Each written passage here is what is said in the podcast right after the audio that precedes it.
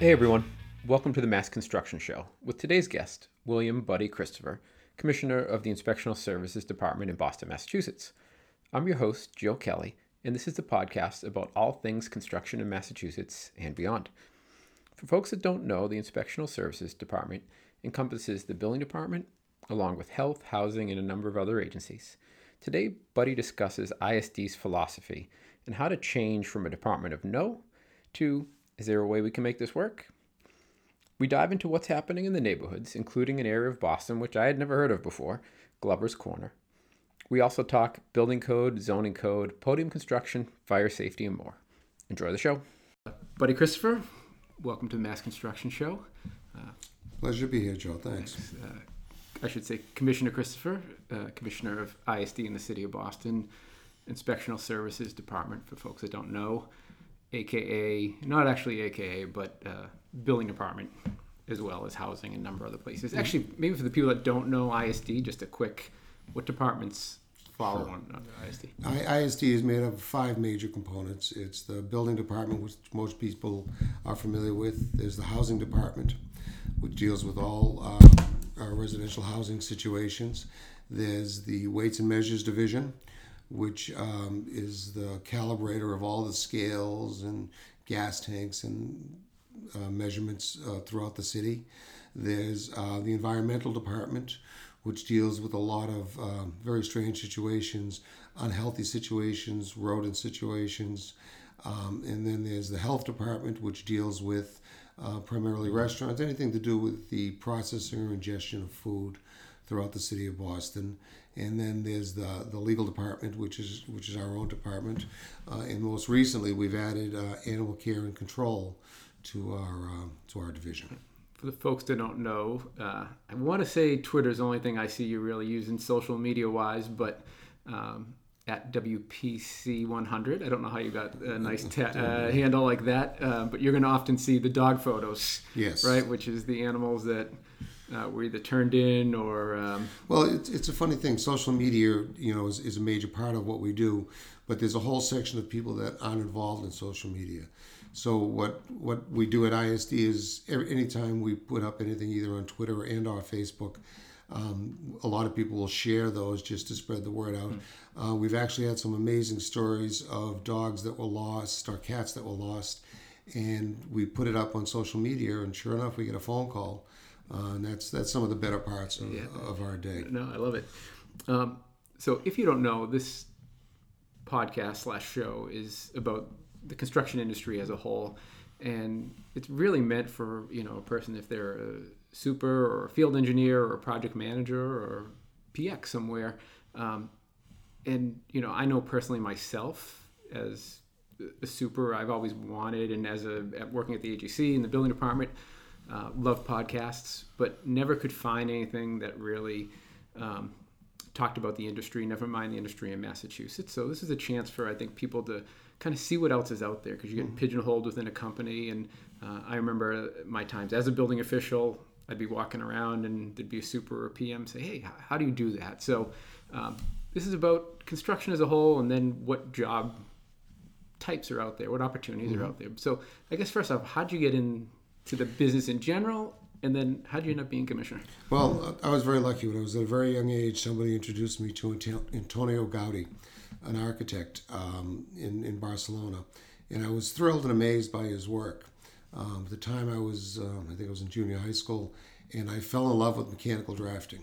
I was not a great student, um, but math and geometries were things I always understood. So uh, at the time, I wanted to be a draftsman. That was, that was my goal in life. And then as life went on, I, I had a number of opportunities um, so that I uh, ended up going to the Boston Architectural College, which was a night school, which was really built about around tradespeople. School taught you history, theory, and criticism, but it was uh, at the time a five-year program, and I made it a point that every year I changed my job. Um, I worked construction. I did ornamental steel. Uh, I was a project manager on a number of projects. You're talking physical. physical work. Oh yeah, I, I I don't believe anybody can be an architect unless they've actually been in the trenches to understand what it takes to place a rebar and what does it mean In when ornamental, you're talking welding, grinding. uh, absolutely. oh, wow. All right. I had no idea. It was, something new. uh, um, it was a, a firm, I forget the name now. I think it was Novelty. It was on Dorchester Street in, in South Boston. But I have got, got a great opportunity to, to learn to use machinery and understand the accuracies of things. Um, and as time went on, I, I started working in some architectural offices, some very big offices to begin with, United Engineers and Constructors. Um, these were, you know, multinational uh, companies. And I was the office boy. I mean, I made prints, got coffee, and if I was lucky enough, I got to trace something because in those days it was all hand drawing. Um, as life went on, I was always uh, always enthused about technology. So as computers became more and more introduced to the world, I, I'm self-taught. I've never really taken a course in any computer system, but I am very proficient now in, in CAD, AutoCAD, Revit. Uh, SketchUp is still one of my favorites. And at some point, as, as I was working, and I worked for companies that were two-man shops to companies that were, you know, 600 people. Uh, the latter parts of my career, after I became a, a registered architect, um, I started really managing companies, some pretty big companies, uh, and I did that up and down the East Coast. Um, and then finally, you know, the one dream of everybody is to open your own shop.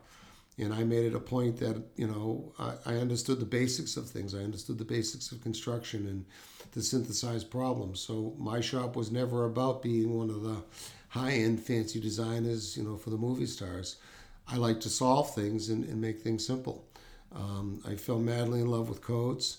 Um, I read them the way people read novels, and, and I really enjoy reading it because there's a logic and a method- methodology that you can really become part of.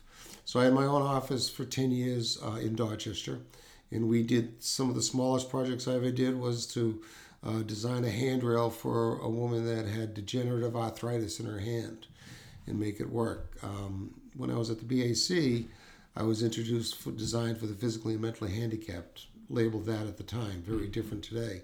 So I was always an advocate for that. I always thought it was interesting to make you know challenging situations part of mainstream construction and design. Um, so I did that for ten years, and then you know um, Mayor Walsh was elected. Um, I did work for under Mayor Menino for a couple of years in the uh, Public Facilities Department, and that was my first introduction to municipal life. Um, and I thought it was very strange um, how things happen and in the way they happen. Um, so I worked there and left there, and then that's when I had my office for the, for the next 10 years um, or so. And then when when Mayor Walsh was elected, he, him and I, we, we, know each other, and we were talking, and he asked me if I'd be interested in being commissioner. Um, by this point, I had 30 years of permitting at ISD. I was just about to say, I mean, we're, we're talking, you were down there two, three times a week, right? Oh, absolutely. Because it uh, again, you know, having a passion to read codes and to understand how they're put together. Um, I was lucky enough to recognize footnotes long before other people did. So, you know, understanding the building code and understanding how footnotes can actually reverse a decision that's in the base code uh, became very important. But it became very uh, uh, good for me economically because I could solve problems. I could understand it. Uh, I built a, a, decent relationship with uh, all, most building departments here in New England. I'm registered in five states. Um, so I, I, got to see a lot of different worlds. But the one thing that I understood was the loopholes in the code and the loopholes in zoning. And I always had the prescription that, um, you know, the rules were written, and if you can play by the rules and succeed, then you're doing the right thing. And I was very lucky and knowledgeable at doing that. Uh, Mayor Walsh at the time, uh, he was in a very different industry, as uh, as was I. Understood that I thought that way. So when, when he became uh, the mayor, he asked me if I'd be interested in being the. He asked me if I'd, I'd work at ISD, and I said only if I'm the commissioner. Uh, and he said absolutely. So in the first six months or so at ISD, it was um, very interesting because a lot of my clients and people that knew me thought it was going to be, you know, they knew the commissioner, they were going to get what they want. And it was absolutely quite the reverse because first thing I did was shut down an awful lot of the loopholes, the inconsistencies, um, the ways to achieve things that were not really the intention of the code. Um, then I had the really good fortune of being able to look at a lot of these decisions and zoning issues and realize some of them didn't make logical sense to us if we were trying to develop an economic base here in the city of Boston. Uh, so I've been, I think, very instrumental in modifying uh, some of the zoning interpretations, not the zoning itself, so that we're able to achieve things. Uh, some of the examples are, you know, in the original zoning code, it, if the use group wasn't labeled, it was a forbidden use group. And I couldn't understand how I could put a gymnasium in a certain location, but I couldn't put a spinning studio or I mm. couldn't have a yoga studio. So we've worked very hard to deal with that. Um, there seemed to be an awful lot of redundancy in permits and licensing, so we tried very hard to cut that down so that it became uh, more of a logical process to achieve success. And then there were, you know, the architectural things that, you know, the physical layout of, of the building department and where people were or where people needed to be. There were obvious departments that need some quiet and solitude.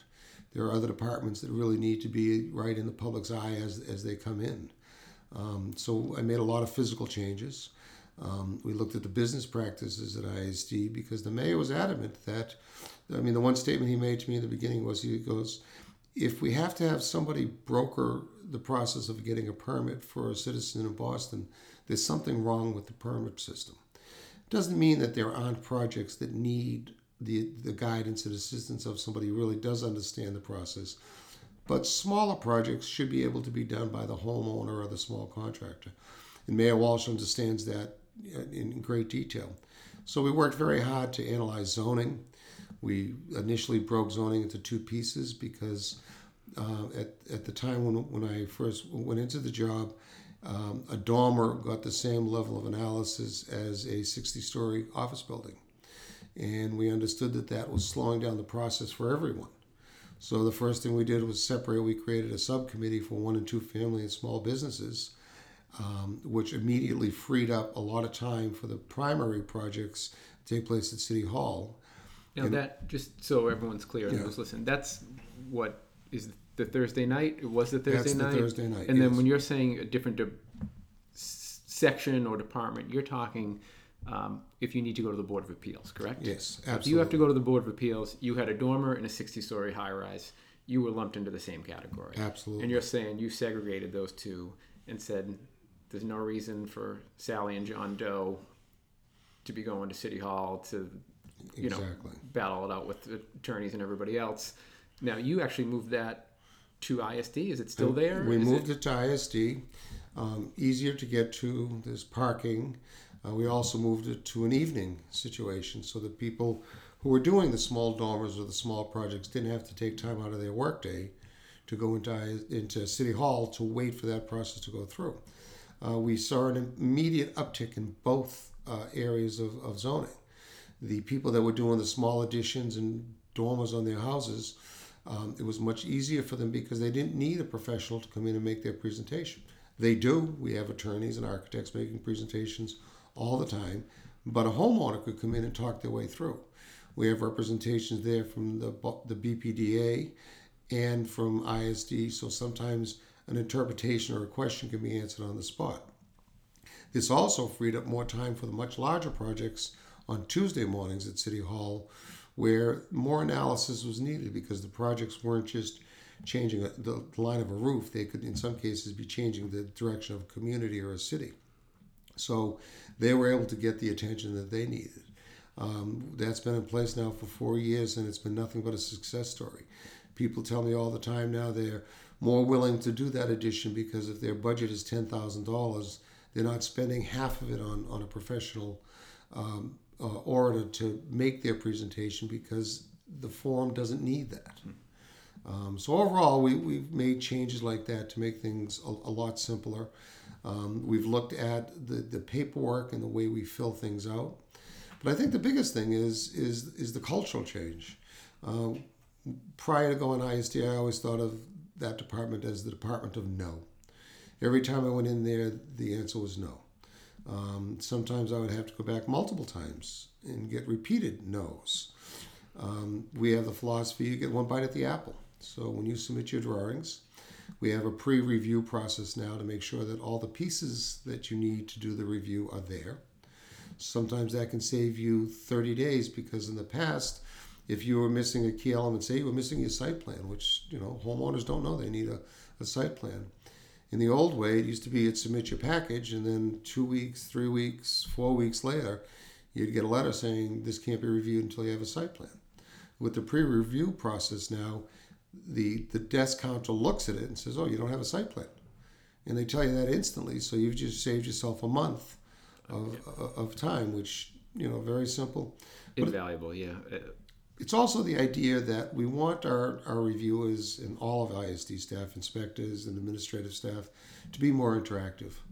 Um, you can take the philosophy of answering the question, or you can take the philosophy of answering the question with a little bit of direction.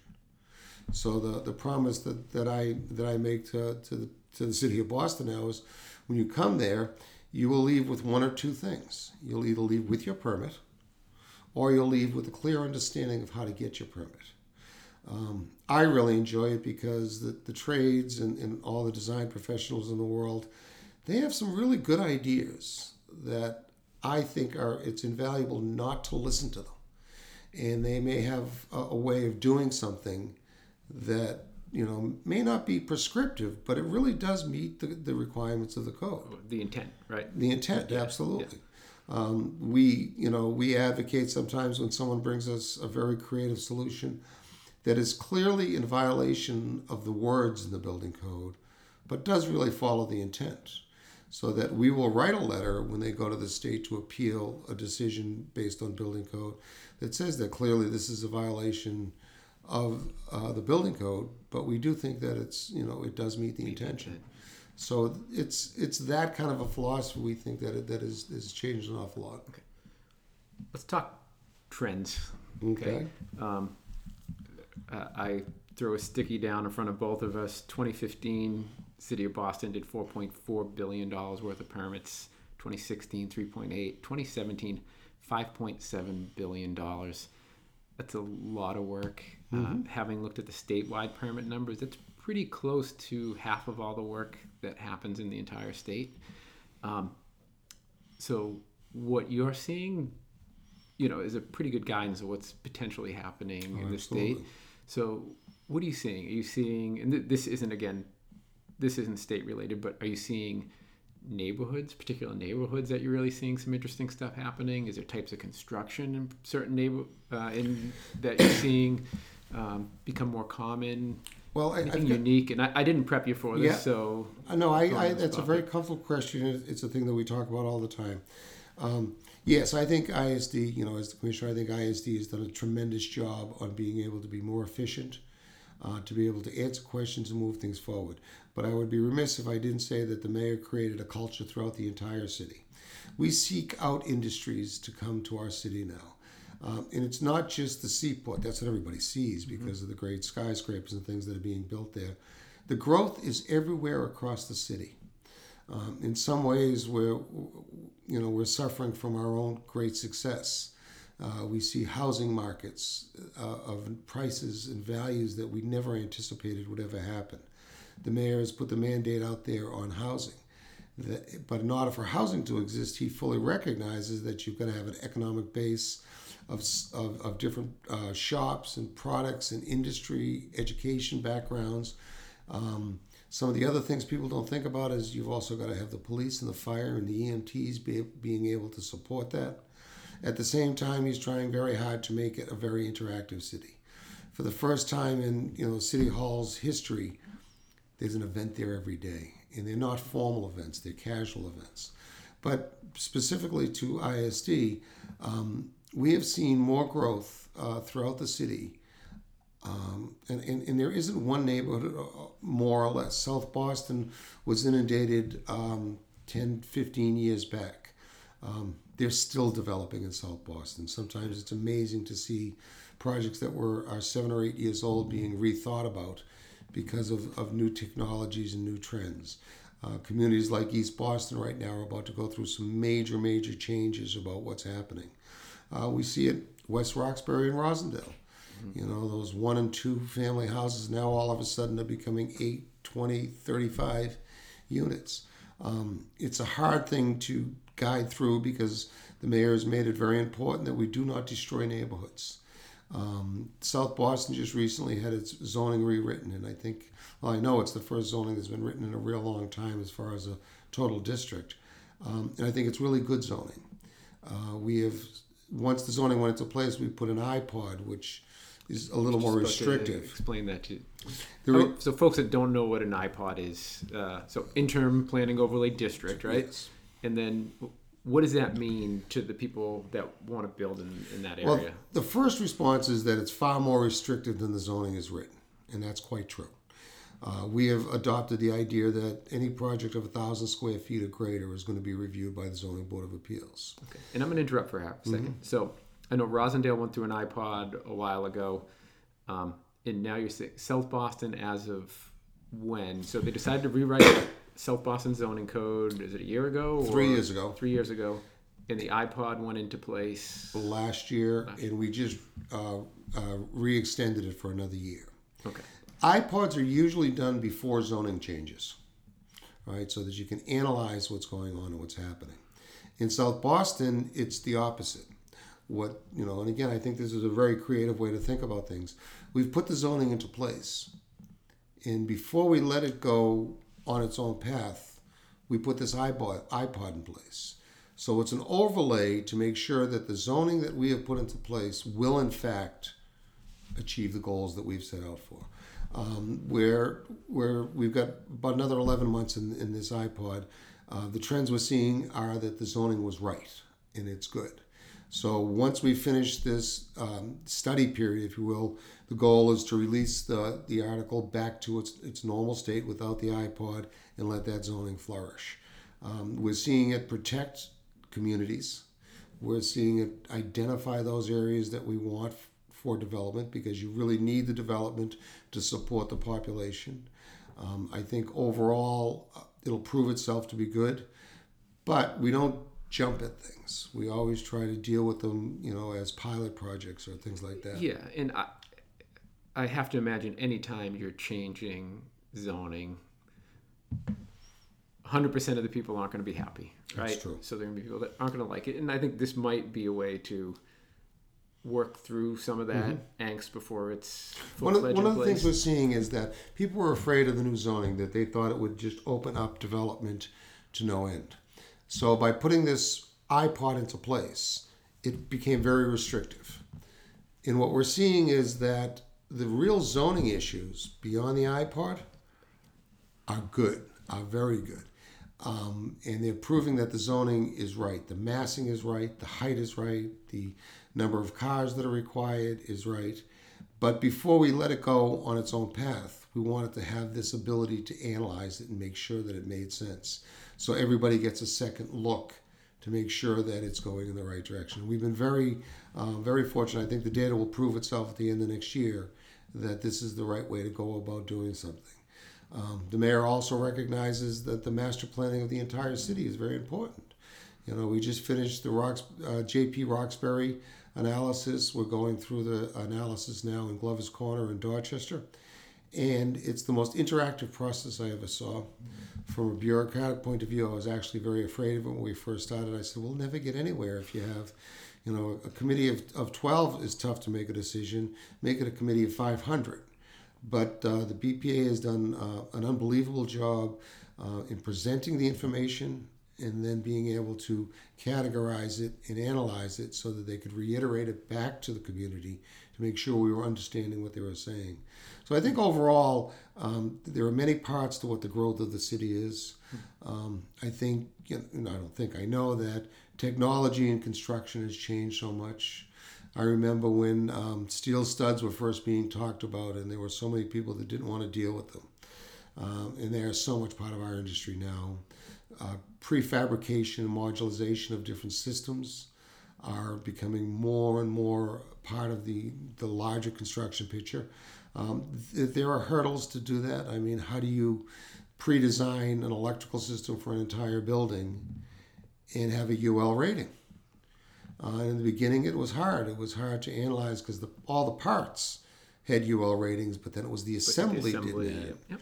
So we're we're working through it. You know, we have really good partners in the construction industry. Uh, the unions are very much in, in, in the throes of trying to figure this out with us. Um, all of the different industries that the manufacturers and the producers of these systems are also partners at the table. So it's not like somebody's coming up with a widget in their garage and throwing it out for the world to, to work with. We're all part of the discussion. So let's uh, talk about some neighborhoods just in general. And again, not to catch you off guard, but um, so I'll look at right down the street from me, Roslindale. They're going to take a certain street and make it um, just straight pedestrians, Yes. which I, I don't know if you're familiar with. I like it. And then there's a Slow street. yep. Yep, uh, Trillium Brewery's got a kind of a pop up happening there. Um,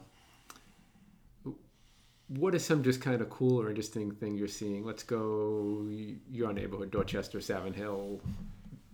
Anything unique going in there? Oh, absolutely, there is. I mean, um, you look at uh, Glover's Corner as one area that uh, the Dot Block was going in.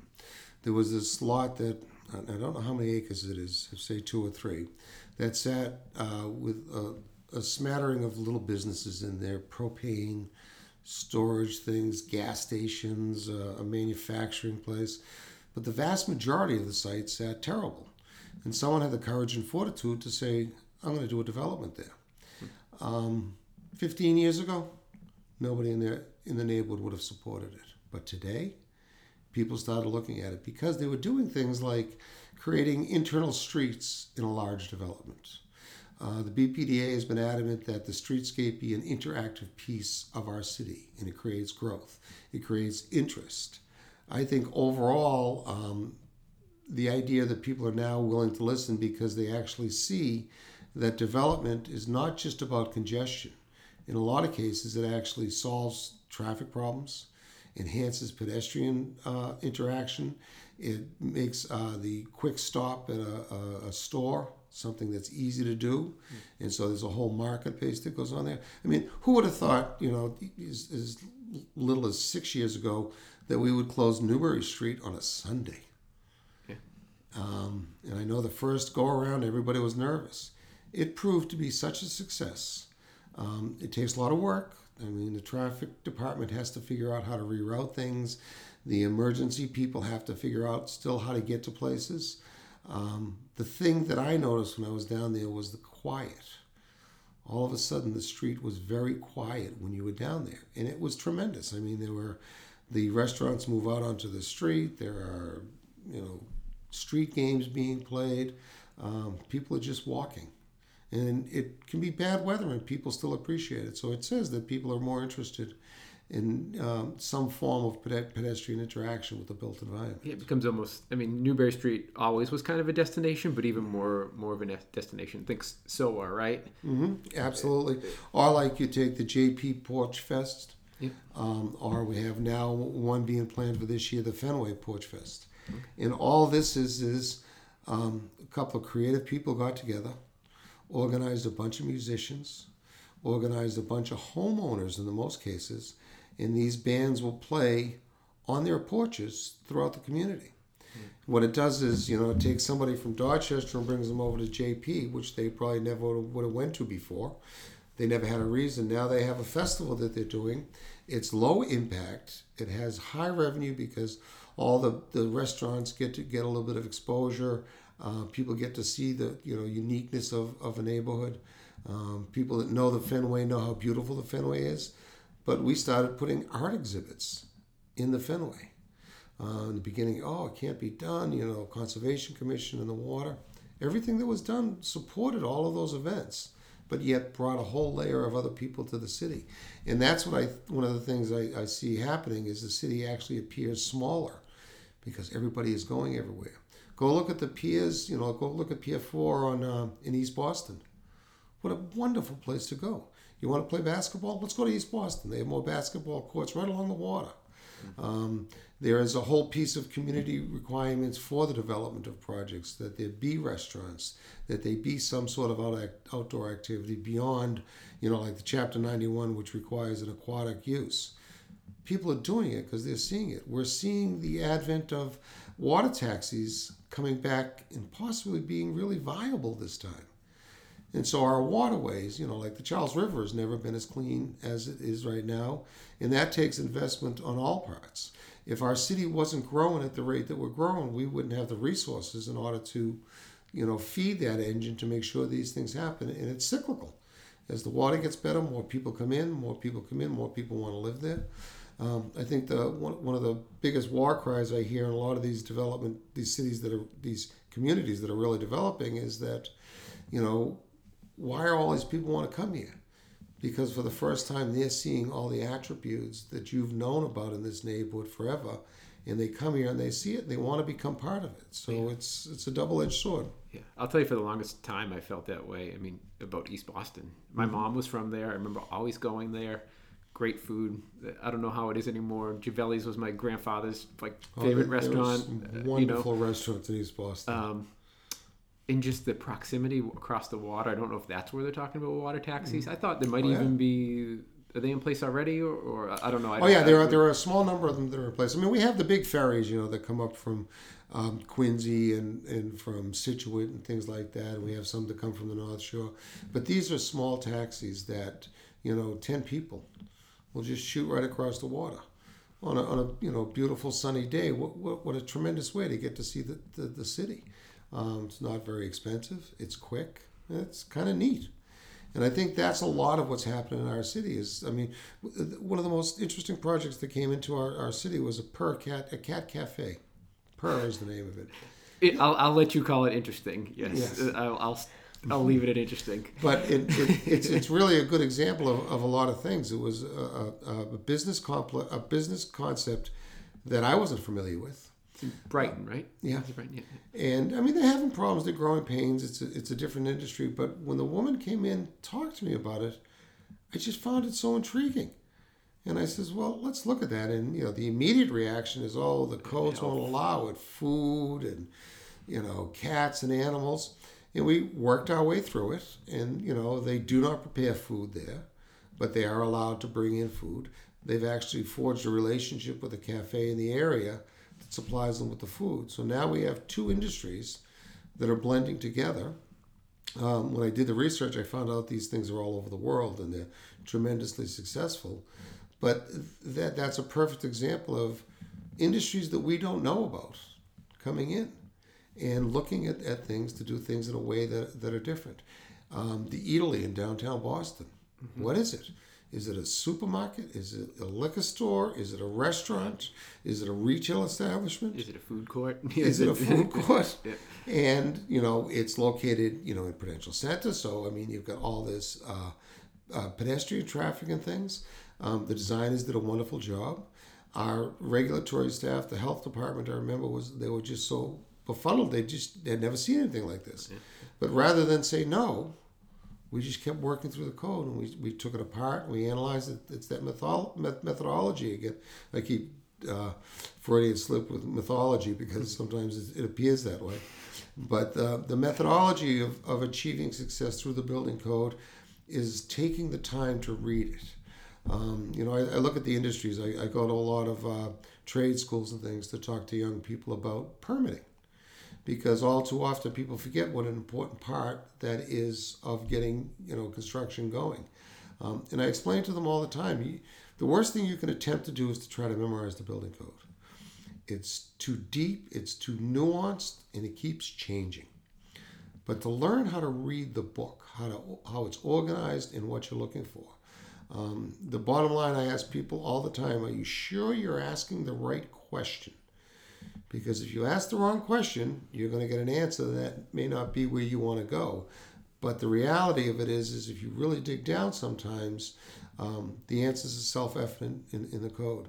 Uh, most people do not read them the way you and I do.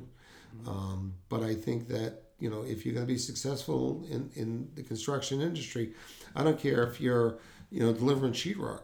If you understand the product that you're doing and, and how it fits, um, we're forever looking at, at safer ways of doing things. You know, we have the burn permits now um, and things like that. And sometimes it's common sense things, but it's nice to have it reinforced.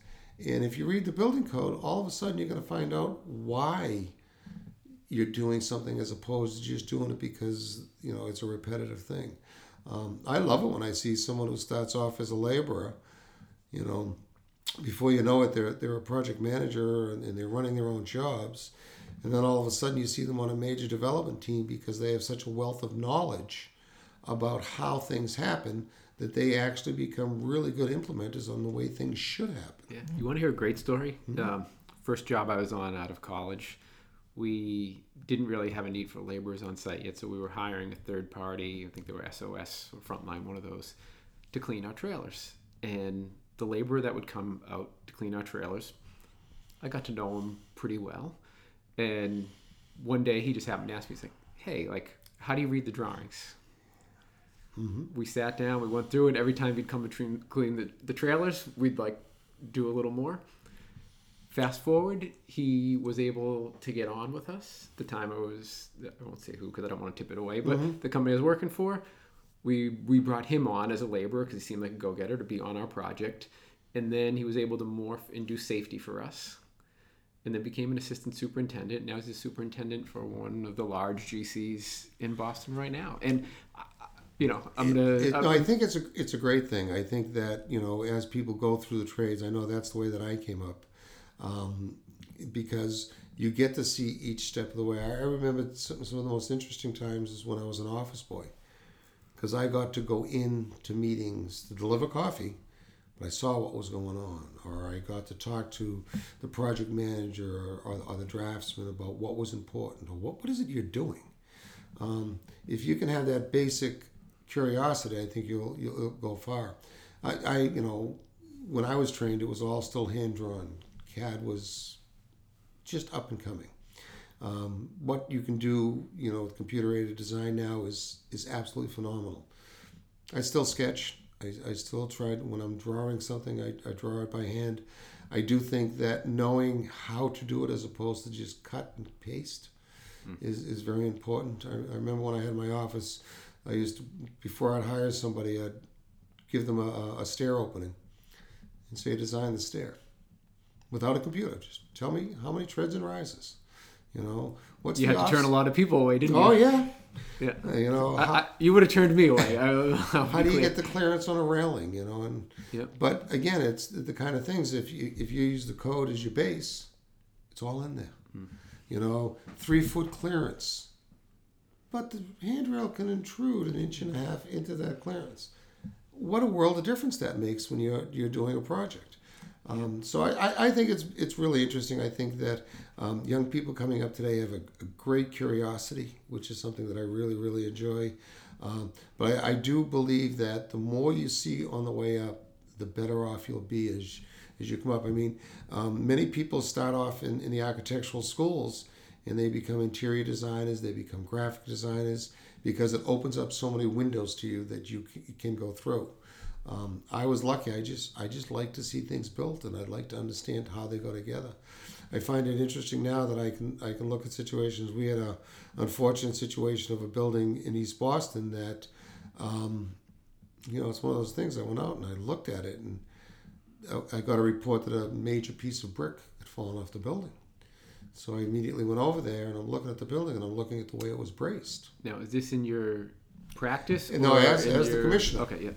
And I'm standing there and I'm looking at it, and you know, I, I've been doing this for a long time, and I knew right away that the bracing was absolutely wrong, and the building was showing, you know, severe, severe signs of fatigue. Um, the people that were involved didn't seem to know that, and that really concerns me because safety is, is our biggest thing.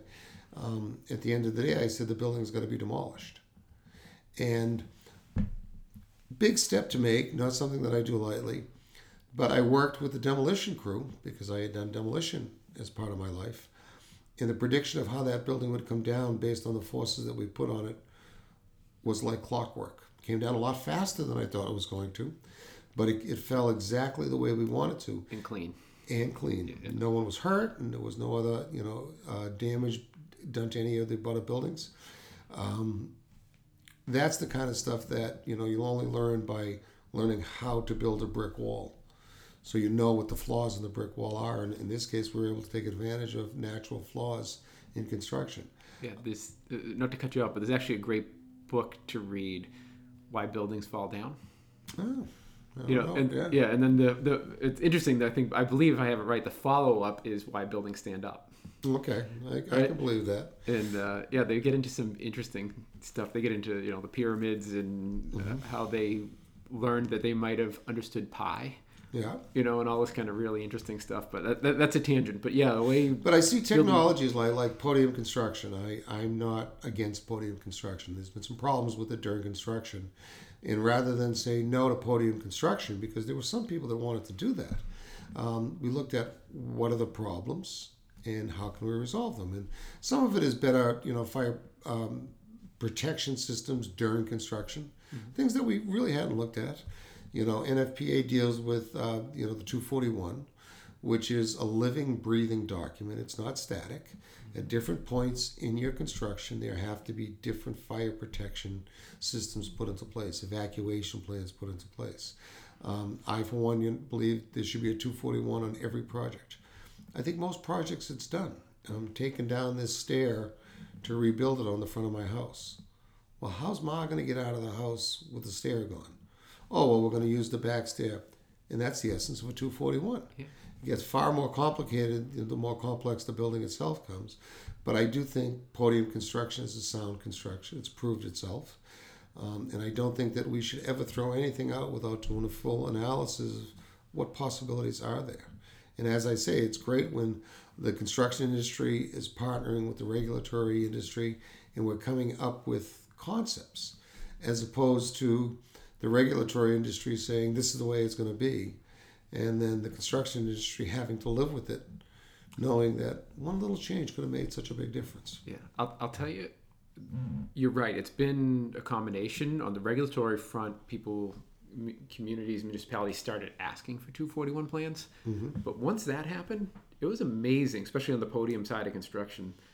Technology that came into the market, Absolutely. like in East Boston, they're using M fire suppression. It's a spray-on product on the wood. And Lee Kennedy is uh, doing the sprinkler system as they're building the wood frame. Act- activating it with air rather than water, Yep. so um, there's monitoring. Yep, Tattletale, Pillar Technologies, all these different sensors and flow uh, switches and everything that are monitoring I think for a really good example of that is, is the actual uh, the uh, Massachusetts Architectural Access Board.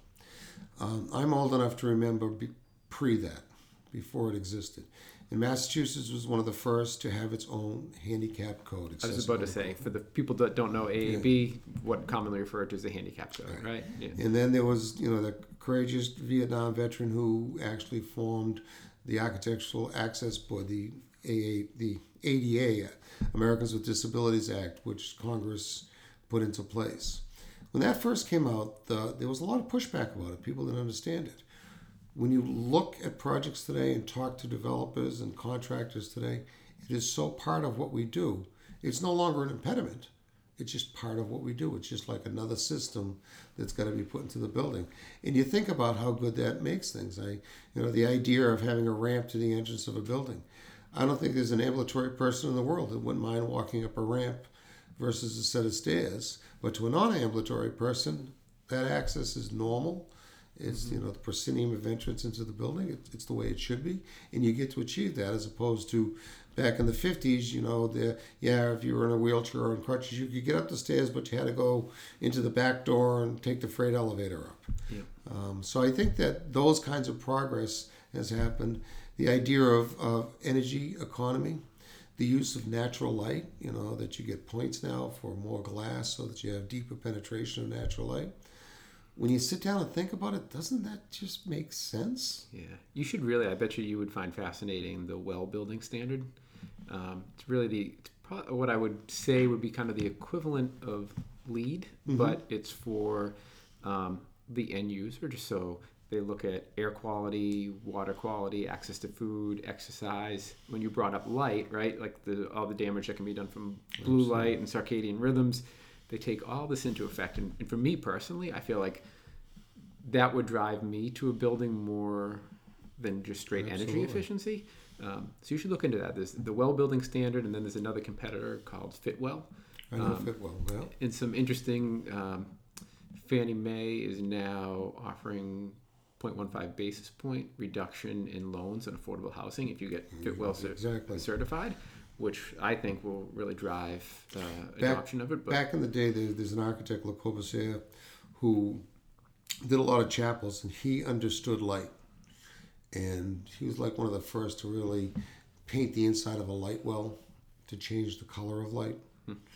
But it didn't change anything; it just it was the reflection. Uh, that was my first introduction to the fact that there were quality of lights. And then, as an architect, I got to design a lot of houses for people, and I happened to have a lot of artists who were bases, and you know, some screamed they had to have northern light. It was the only kind of light that they could paint in, but that there were other ones that wanted their house to be alive in the movement of light.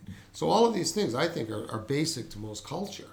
You know, and the idea that solar energy actually started in the Egyptian period, where they during the day they'd let the stones sit outside all night and bring them in and get heat. and Yeah. heat, and then they'd leave the other stones out all night and bring them in in the morning, and you get cooling. Um, and I think a lot of this stuff is, is very fundamental, but technology has now taken it to such a place that you know, I mean, my iPhone has you know luma readings, uh, re- meters, and um, decibel re- readings. So these are things that are so easy for us to analyze now, and the industry is really taking advantage of it. I mean, granular piles versus steel piles. You can put them right next to an existing building, and there's next to nothing for vibration. And not only does it compound vertically, it compounds horizontally. So once you get the piles in and you work off a structural slab, it's the same construction. The economy of that is unbelievable. But who would have thought we would have drilled a pipe into the ground, suck out the dirt, pound a bunch of rocks into it, and that would then be the foundation for the building? Aggregate piers, yeah. Yeah, Yeah. And so you know, helical piles was another invention that I saw that I just couldn't believe. People started using it just to reinforce like sidewalks and things that were falling down. And then somebody actually looked at their bearing capacity and said, "Oh my God, I can almost put a building on this." You know, so and it's great for rehabilitation. in economics Oh. too. Yeah, it's much more affordable. It's you know you just improve. They often call them ground improvements, Yes. right? You're improving the ground rather than trying to build a foundation, and it, And, it- and it makes so more, so much more palatable to build in a congested area because we don't have pounding. yeah, You know, that may go on for a month or two. and odors and everything else associated with digging a giant hole. All right, so we're getting pretty close to the end of the line, Mm-hmm. so let's make sure we get everybody off and talk a little code. Make the last uh, six people we have listening, make sure they go away.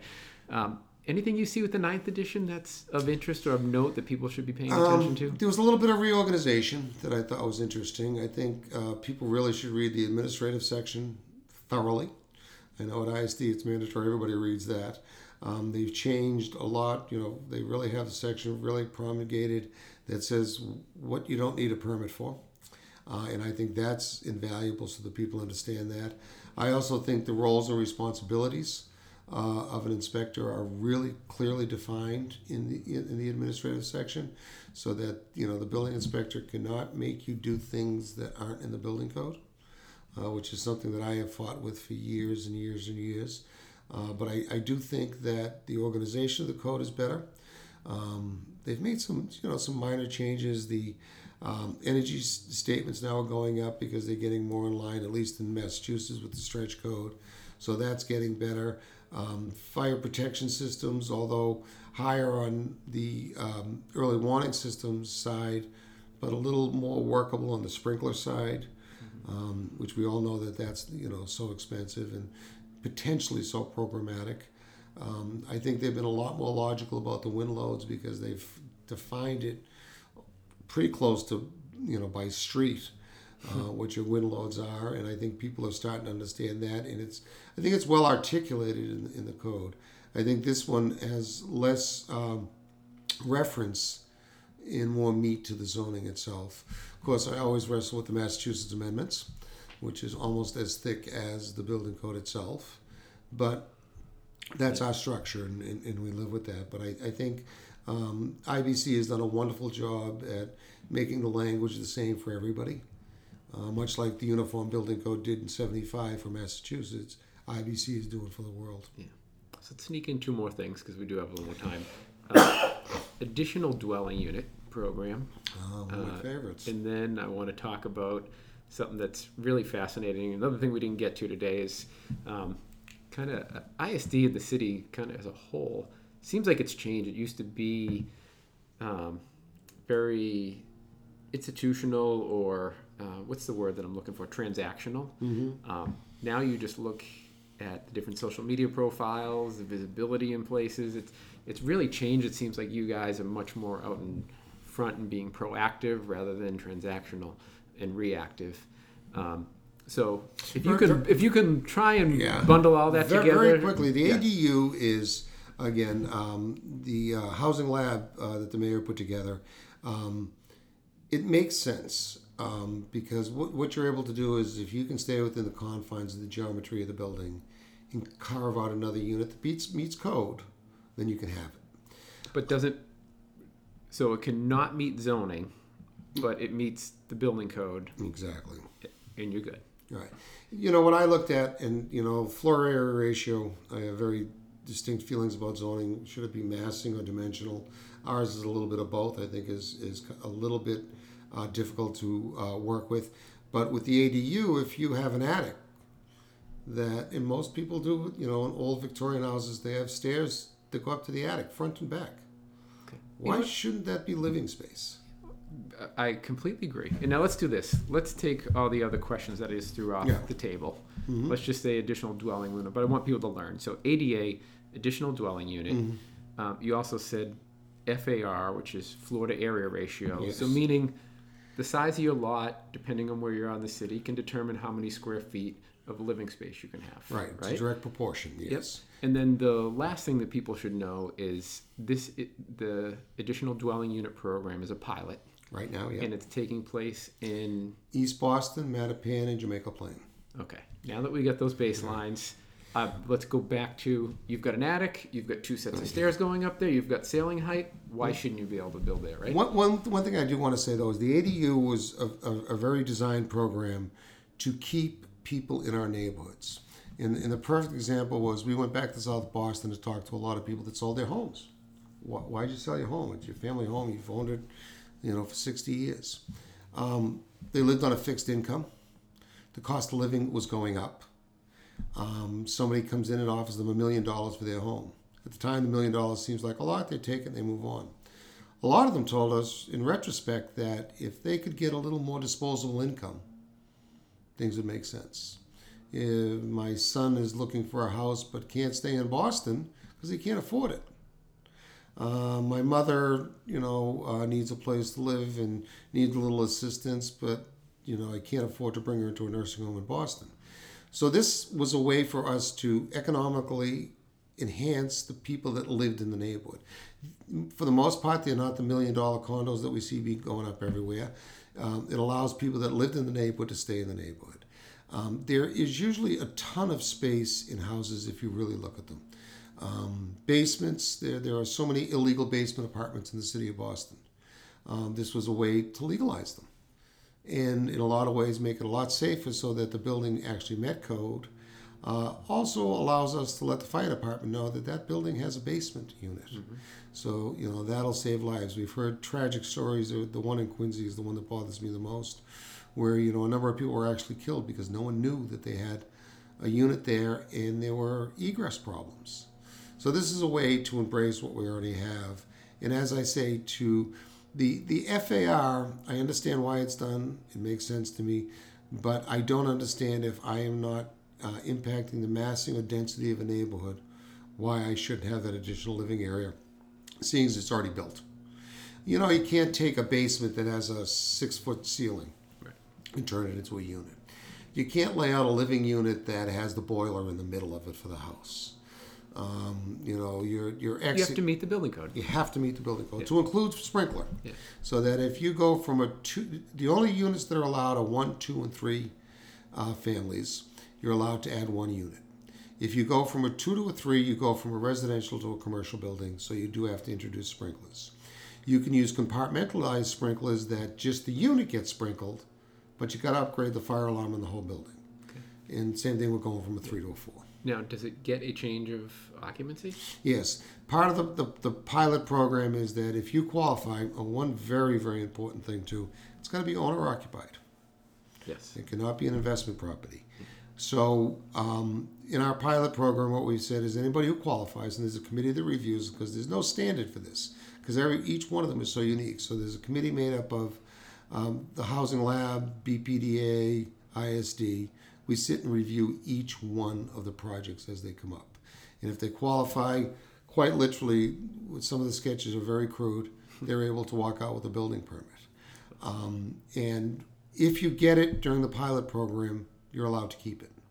If we find out the pilot program is for 18 months and we're about halfway through, um, we find out it doesn't work and we decide to, to abandon it. If we gave you this zoning change, then you got the zoning change and you were good. Um, if you sell your property and it's not going to be home, home owner occupied, um, you're going to lose that ADU unit.